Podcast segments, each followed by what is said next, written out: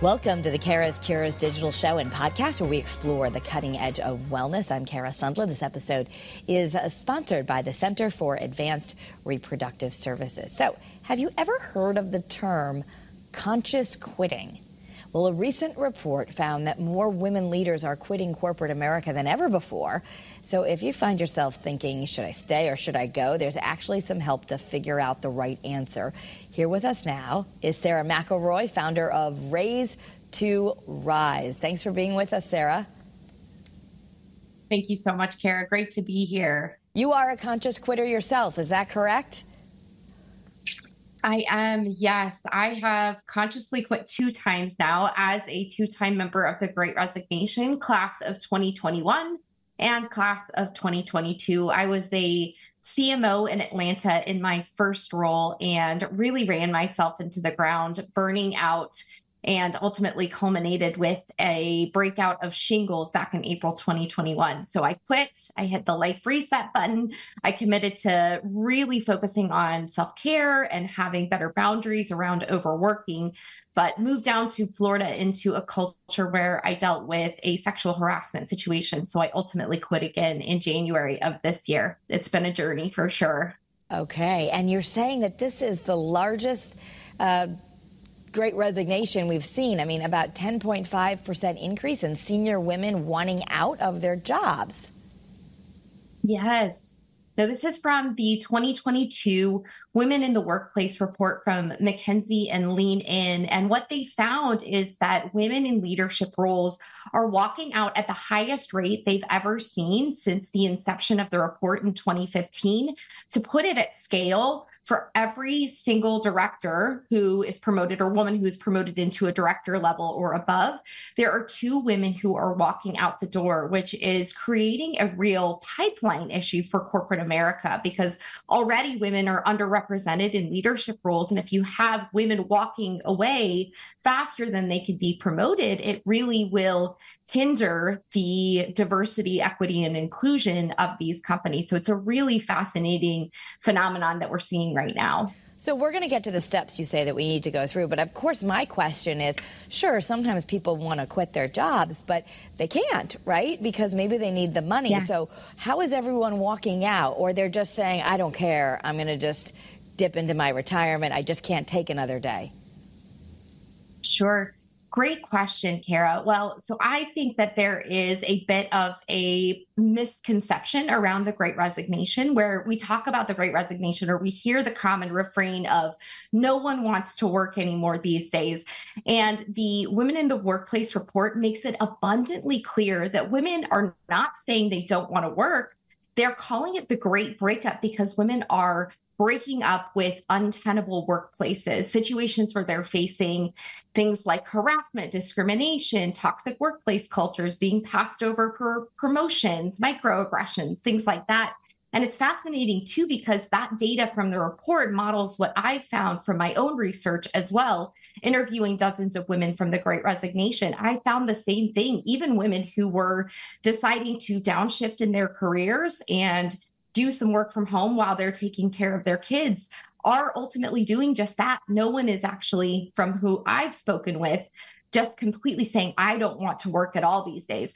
So it's much more about us right sizing the role of work in our lives and figuring out how our careers slot into the holistic perspective of our, our greater personal lives rather than the way it was pre pandemic, which was career was really at the epicenter of how we structured our lives. And then we figured out how to fit in everything else around it, which was especially challenging for women. So when you're talking about things like, you know, money and health insurance and all of that, we can still honor when we know we need to walk away, as long as, to your point, we know exactly where we're going next so that we aren't taking unnecessary risks. Yeah. Okay. So, because th- there's a process to this, and sometimes uh, maybe yes. unconscious quitting could cause more stress, which you're not looking for. So exactly. So, step one, you say, is the rumbling, and that's the rose-colored glasses of the honeymoon phase, where, okay, everything looked great, and now um, you don't like your job, and you're maybe yes. having physical symptoms like burnout or insomnia, or for you, shingles. Correct. Exactly. Yes. This is where we start to see that there's real fragmentation and misalignment. We can start to see those cracks and fissures in our everyday reality at work. And Kara, I think you make a really great point. Just because we're experiencing some type of discomfort or conflict or friction at work that doesn't automatically mean we need to walk away, of course.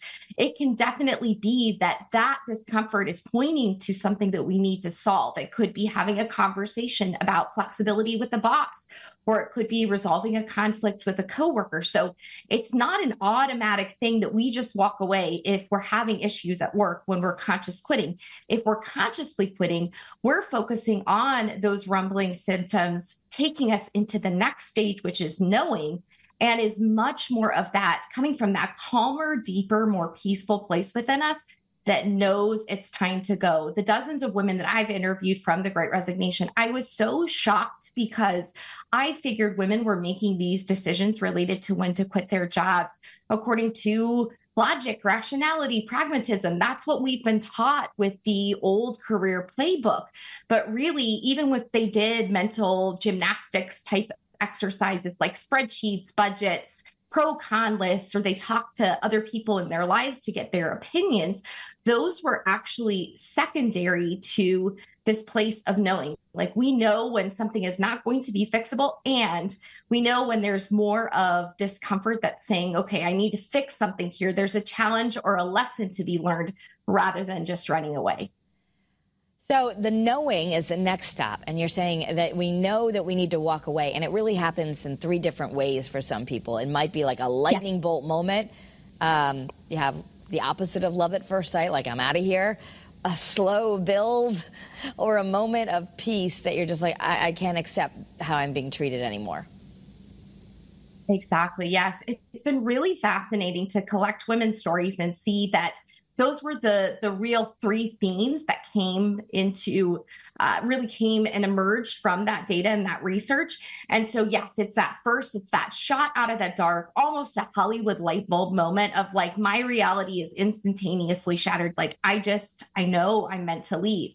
The second is more of that gradual slow burn and a build of collecting data points that lead to that singular conclusion that is i'm going to have to walk away and the third is much more of that acceptance and surrender. And what I will say too is that it, as I've continued the research, I had one woman point out to me a really great point, which is that just because we're coming to this place of acceptance, we're coming to say, I accept that I'm not going to be able to change what is causing me grief in this situation. And I'm going to surrender to the need to extricate myself sometimes coming to that more peaceful realization, it can be really empowered because we're taking back control that we have ceded previously. Or it can be really disappointing too, because sometimes it feels like we're waving the white flag, but it's an okay sort of a thing, regardless of how it comes to us, when we are trusting that deeper part of us that knows when it's time to go, however it shows up we just we know that we're going to have to make a move and continue on with the journey of walking away. Okay so before we get to there's another phase. We're going to go to decision action and after facts. But let's just go practical stuff. You you notice some things like you know that there's not enough flexibility. If you like other things how do you go have that uncomfortable conversation with the boss or the company and do you think, um, are you seeing women get change when they go and get the courage to ask for what they want? You know, Kara, that's a great question. And I am 100% with you in that regard because I believe that that is part of conscious quitting to be able to say, I love all of these other aspects, or even if I don't 100% love them, I really like them. On balance, things are good at work it's this one or two things that are causing me issues. So I am going to take that step to address and ask for what I need, set a boundary, whatever that might look like. Now, I will say that from my research, it was much more around women who ultimately decided to walk away. And so I was speaking with the women who had for example, had conversations and it didn't work out. I mm-hmm. certainly did that in my second scenario where I was asking for an investigation to happen for months and so I think it is a really beautiful brave and strong thing for us to take that step and ask for what we need when we need to. It can be a really hard thing for anyone to do, but I think especially for women as well, when we've been taught a lot of caretaking and looking after others' needs first. But at least you know if you've taken that step, you've had that conversation, you've said, you know, this is what I need, XYZ. You want to go into that conversation being really specific around what you want those outcomes to be and be really firm and confident in bringing forth what your value is to the organization. And then if the organization decides that it's not something they're, they're going to be able to, to accommodate, that's okay because you know you've done your part in the process and you can feel really at peace in walking away because you did what you could. Should you have another job already lined up?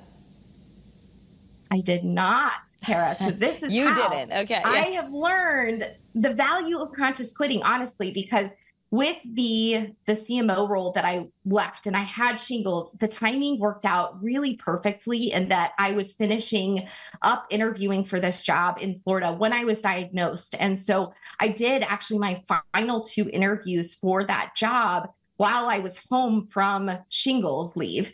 And then the second time when I left, I didn't have anything else lined out. And so that is so destabilizing for our nervous systems, our bodies, our hearts, our minds, everything to just completely upend a part of our lives that is as important as our careers, given that we're paying the bills, we have health insurance, all of those important things coming from work. And so I learned the hard way that having the plan in place and knowing what you're going to do next, as long as you're not in a situation that is in, insanely toxic, where you are really facing you know daily harassment and and situations that you need to get out of immediately the more you can take your time in planning what you're going to do next take baby steps. Also plan your timing from the standpoint of when you're feeling really stable in other aspects of your life the better off you're going to be yeah, yeah. Okay. Take it from somebody who's learned. You've done it both ways. No, I would think that um, it would be really destabilizing because you might have just gotten yourself out of yes. a bad situation. But then, if you're someone who tends to, you know, unless you're independently wealthy, you're going to worry about money. You're going to worry about, especially if you have a family. You're thinking exactly, and that that all that stress isn't going to be good to finding the next job. You might end up just taking something you don't want to to make that stress go away. So the other phase you have is decision, and that is overcoming those mental blocks and fear. But you really recommend mapping out that exit strategy. What does that look like to map out a successful, conscious exit strategy? Yes, definitely. That exit strategy is everything that encompasses making such a big life change, like leaving a job and finding another one or starting a new business. So we often just think about quitting a job as just submitting a resignation letter and finding that new job, but there's so much more for us to think about. I deeply believe from my research that we haven't been taught as much as we should know related to how to arch- architect our careers from an intentional place, meaning how to determine what our core values are and what we're looking for in a workplace so that our values align with the company that we're joining. We look at work style and lifestyle, like the types of hours we want to be working. Do we want to be on our feet? Do we want to be in front of a computer? You know, all of these things are questions that we're not necessarily taught to ask ourselves and even if, let's say, for example, it's something that we did earlier on in our careers, different times in our lives, different seasons call for different approaches to working. And that's what I love that's coming out of this pandemic is that a lot of the women I'm talking to are recognizing that it's not so much the career ladder and just linearly following one path of climbing the ranks and pulling down bigger paychecks and chasing fancier titles. It's like we're giving ourselves permission to say that different times in our lives could mean that we are doing part time work so we can be home with our kids more often. Or, for example, I've spoken with a PR agency CEO who actually works with a team of almost exclusively 1099 contractors who are working mothers who some of them will say, I'm available from 8 to 5 p.m. on Tuesdays and Thursdays, and I can't work the other days.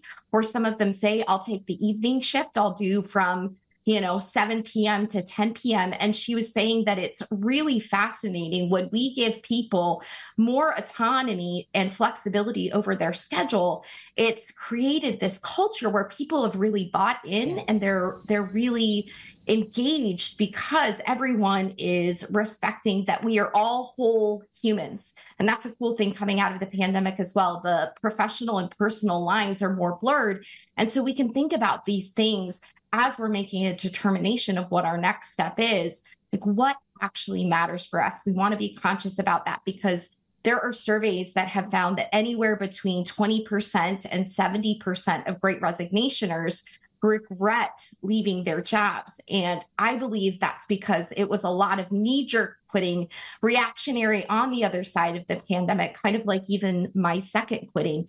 And that's the last thing we want to do because it is so hard on so many aspects of our lives. So, uh, the Wall Street Journal actually featured your um, conscious quitting or, or, conscious and unconscious, all of it, all of it together, because you really gotten fed up and you did the whole thing. Like I'm going off to paradise and sit on a beach and then figure it out. Yes. And, and now you're actually helping other women transition and do it the right way because you've kind of seen um, what worked and what didn't for you. So the action part is turning in the resignation letter. That's, I would think, the scary part. Is there a right way to do that?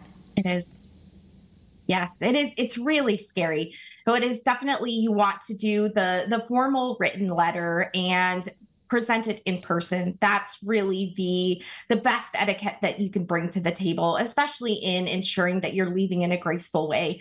I personally the second time i quit i sent off the resignation letter and i didn't even give two weeks notice because i had given the company four months to address this harassment situation and it wasn't being properly addressed. And when it finally was it was pretty check the box. And so i was just like i'm done. I don't I've given so many months of my time, I don't think I even owe two more weeks. But again, that is Sarah learning from experience. That doesn't feel good to anyone. We all want to end on a good note to ensure we're in a positive place. You do it in person, you write up the formal letter, you plan your transition as much as you can to ensure that you're handing off the work so it's seamless within the organization and they're not struggling in the wake of you walking away. So it's all of those uh, ticking and tying all of those little final pieces that you feel good with the closure and the company does as well. And you so then you're going into uh, the after effects, which uh, is other people's reactions, things you never saw coming. So you've done this a couple of times. Yes. What should women be prepared for in that month after quitting?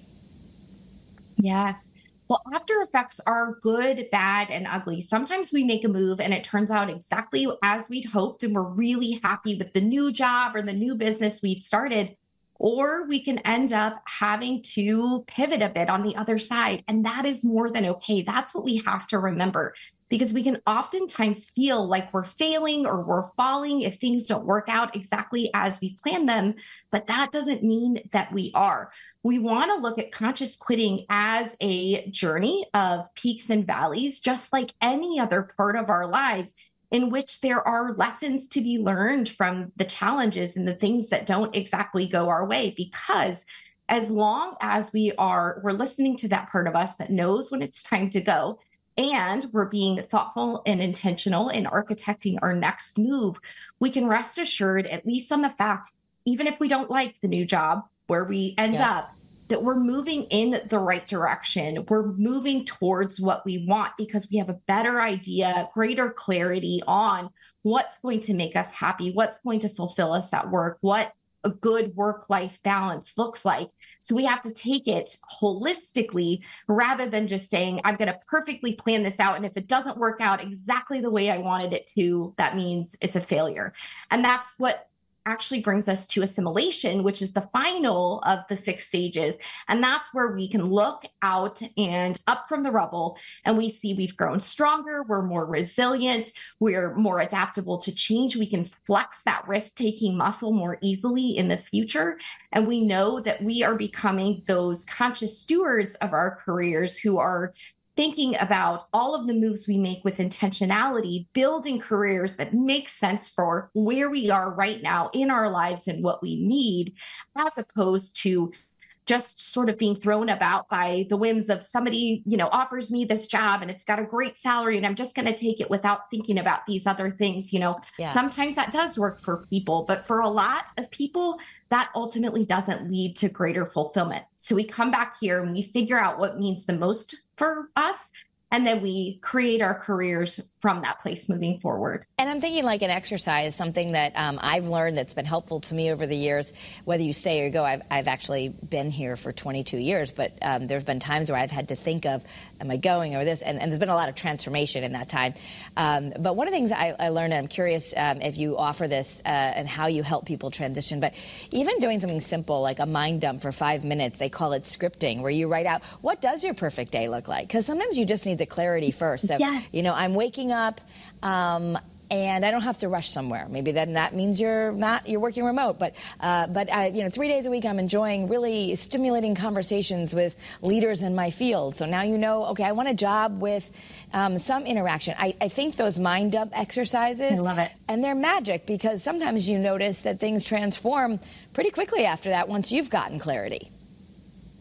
Exactly, Kara. Oh, I love that so much. You know, I, am actually working on a conscious quitting guide, and that's one of the things that I have in there is like from mor- morning, from like when you wake up in bed and you open your eyes to the end of the day, what do you want your day to look like yeah. and feel like? And of course, that is your career in the in the middle of it, but it's also it's everything else along the way. Because to your point, we're one person holistically, and so how we show up at work has a huge impact on the rest of our lives. And the more that we can get clear on how we want to feel, what our intentions are around our careers, the better off we're going to be. So it is, it's starting from that place of dreaming and being open to new possibilities. Because the thing that really stood out to me when I was having conversations with women is I had a lot of women reach out to me who were feeling stuck in jobs when I originally said, you know, I'm calling for stories uh, from women of the Great Resignation, and I can watch them as they're telling me why they can't even look for a new corporate job. For example, you know, we're not talking about